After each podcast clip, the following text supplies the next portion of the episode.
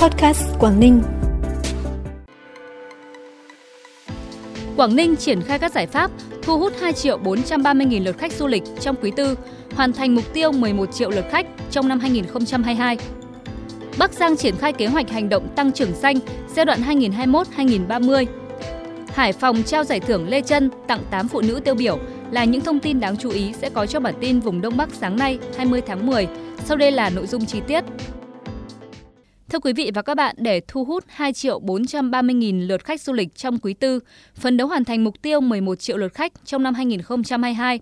ngành du lịch Quảng Ninh đang tập trung mở rộng thị trường, đa dạng hóa nguồn khách, đồng thời tận dụng triệt để tiềm năng du lịch bốn mùa, phát triển các loại hình du lịch tâm linh, du lịch cộng đồng, nghỉ dưỡng, đón đầu mùa cao điểm khách quốc tế từ quý tư. Sở Du lịch tỉnh Quảng Ninh sẽ làm việc với các hãng hàng không, và lữ hành để mở đường bay qua cảng hàng không quốc tế Vân Đồn theo hình thức chuyến bay charter thuê nguyên chuyến, tổ chức chương trình khảo sát tại Quảng Ninh cho hãng lữ hành, báo chí quốc tế, đẩy mạnh hoạt động e-marketing, chuyển đổi số và tăng cường ứng dụng công nghệ để tiếp cận thị trường. Tại cuộc họp định kỳ của Ban chỉ đạo dự án đường bộ cao tốc Đồng Đăng tỉnh Lạng Sơn và Trà Lĩnh tỉnh Cao Bằng, Bí thư tỉnh ủy Cao Bằng Trần Hồng Minh yêu cầu thời gian tới các sở ngành, ban quản lý tập trung xây dựng kế hoạch chi tiết để triển khai đồng bộ toàn diện. Theo đó, các đơn vị có liên quan giả soát lại toàn bộ hồ sơ nghiên cứu tiền khả thi để trình Thủ tướng Chính phủ trong thời gian sớm nhất. Về giải phóng mặt bằng, do đây là nội dung liên quan đến nhiều ngành nên các ngành chủ động phối hợp tháo gỡ những vướng mắc, chuẩn bị vị trí các điều kiện cần thiết để khởi công dự án trước ngày 30 tháng 4 năm 2023. Tuyến cao tốc Tuyên Quang Hà Giang đoạn qua tỉnh Tuyên Quang dự kiến sẽ được khởi công trong quý 1 năm 2023. Với tổng chiều dài khoảng 77 km, tuyến cao tốc được đầu tư quy mô 4 làn xe cơ giới, vận tốc thiết kế 100 km/h. Ước tính sơ bộ, tổng mức đầu tư giai đoạn 1 dự án khoảng 6.800 tỷ đồng, trong đó vốn ngân sách trung ương khoảng gần 4.500 tỷ đồng, ngân sách địa phương hơn 2.300 tỷ đồng. Ủy ban Nhân dân tỉnh Bắc Giang vừa ban hành kế hoạch hành động tăng trưởng xanh tỉnh Bắc Giang giai đoạn 2021-2030. Theo đó, Bắc Giang phấn đấu đến năm 2030, tỷ lệ các nguồn điện năng lượng tái tạo trong tổng cung năng lượng sơ cấp đạt khoảng 2,5 đến 3%, phát triển nền nông nghiệp xanh thân thiện với môi trường, thích ứng với biến đổi khí hậu, giảm ô nhiễm môi trường nông thôn, tỷ lệ độ che phủ rừng đạt 37%, diện tích rừng có chứng chỉ quản lý rừng bền vững đạt 17.000 ha Tỷ lệ giá trị sản phẩm nông nghiệp và thủy sản được sản xuất theo các quy trình sản xuất tốt hoặc tương đương đạt trên 80%.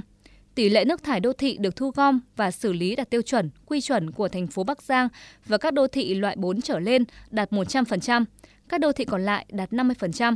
Tỷ lệ mua sắm công xanh trong tổng mua sắm công đạt ít nhất 35%.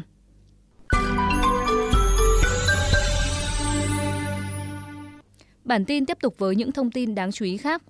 Thành phố Thái Nguyên vừa long trọng tổ chức lễ kỷ niệm 60 năm ngày thành lập thành phố và đón nhận huân chương lao động hạng nhất lần thứ ba.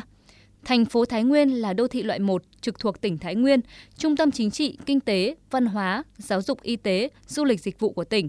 là một trong những cực tăng trưởng hạt nhân quan trọng trong phát triển kinh tế xã hội, an ninh quốc phòng của vùng Trung Du và miền núi Bắc Bộ. Trải qua 60 năm xây dựng và phát triển, kinh tế của thành phố Thái Nguyên có mức tăng trưởng ổn định, với tốc độ tăng trưởng bình quân đạt trên 15% một năm. Cơ cấu kinh tế chuyển dịch theo hướng thương mại dịch vụ và công nghiệp chiếm vai trò chủ đạo. Thu ngân sách nhà nước hàng năm tăng cao và ngày càng bền vững. Thành phố Hải Phòng vừa tổ chức lễ kỷ niệm 92 năm ngày thành lập Hội Liên hiệp Phụ nữ Việt Nam và trao giải thưởng Lê Trân tặng 8 phụ nữ tiêu biểu của thành phố là những chuyên gia, cán bộ kỹ thuật, quản lý lãnh đạo ở các lĩnh vực nghiên cứu khoa học, kinh tế, giáo dục, y tế, quốc phòng an ninh, nội chính, chính quyền đoàn thể. Từ năm 2006, thành phố Hải Phòng đã ban hành quy chế xét tặng giải thưởng Lê Trân nhằm ghi nhận tôn vinh và động viên khuyến khích phát huy tiềm năng sức sáng tạo của phụ nữ thành phố Cảng. Đến nay đã có 107 gương mặt phụ nữ tiêu biểu trên các lĩnh vực của thành phố được tôn vinh và trao tặng giải thưởng Lê Trân. Năm 2022, Cục Hải quan Lạng Sơn tập trung nhân lực vật lực để xây dựng hải quan phi giấy tờ, từng bước hướng đến xây dựng thành công hải quan số, hải quan thông minh trong những năm tiếp theo.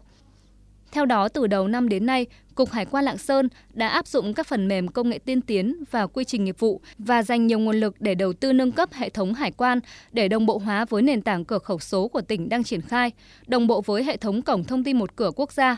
Cục Hải quan Lạng Sơn đang tiếp tục xây dựng và từng bước đưa các phần mềm quản lý theo chuỗi giá trị để đáp ứng yêu cầu quản lý giám sát toàn bộ quá trình kê khai của doanh nghiệp cũng như quá trình xử lý của các bộ phận liên quan. Mục tiêu là đến cuối năm 2023, các chứng từ thuộc hồ sơ hải quan sẽ được chuẩn hóa, số hóa dữ liệu và được thực hiện hoàn toàn trên môi trường điện tử phi giấy tờ.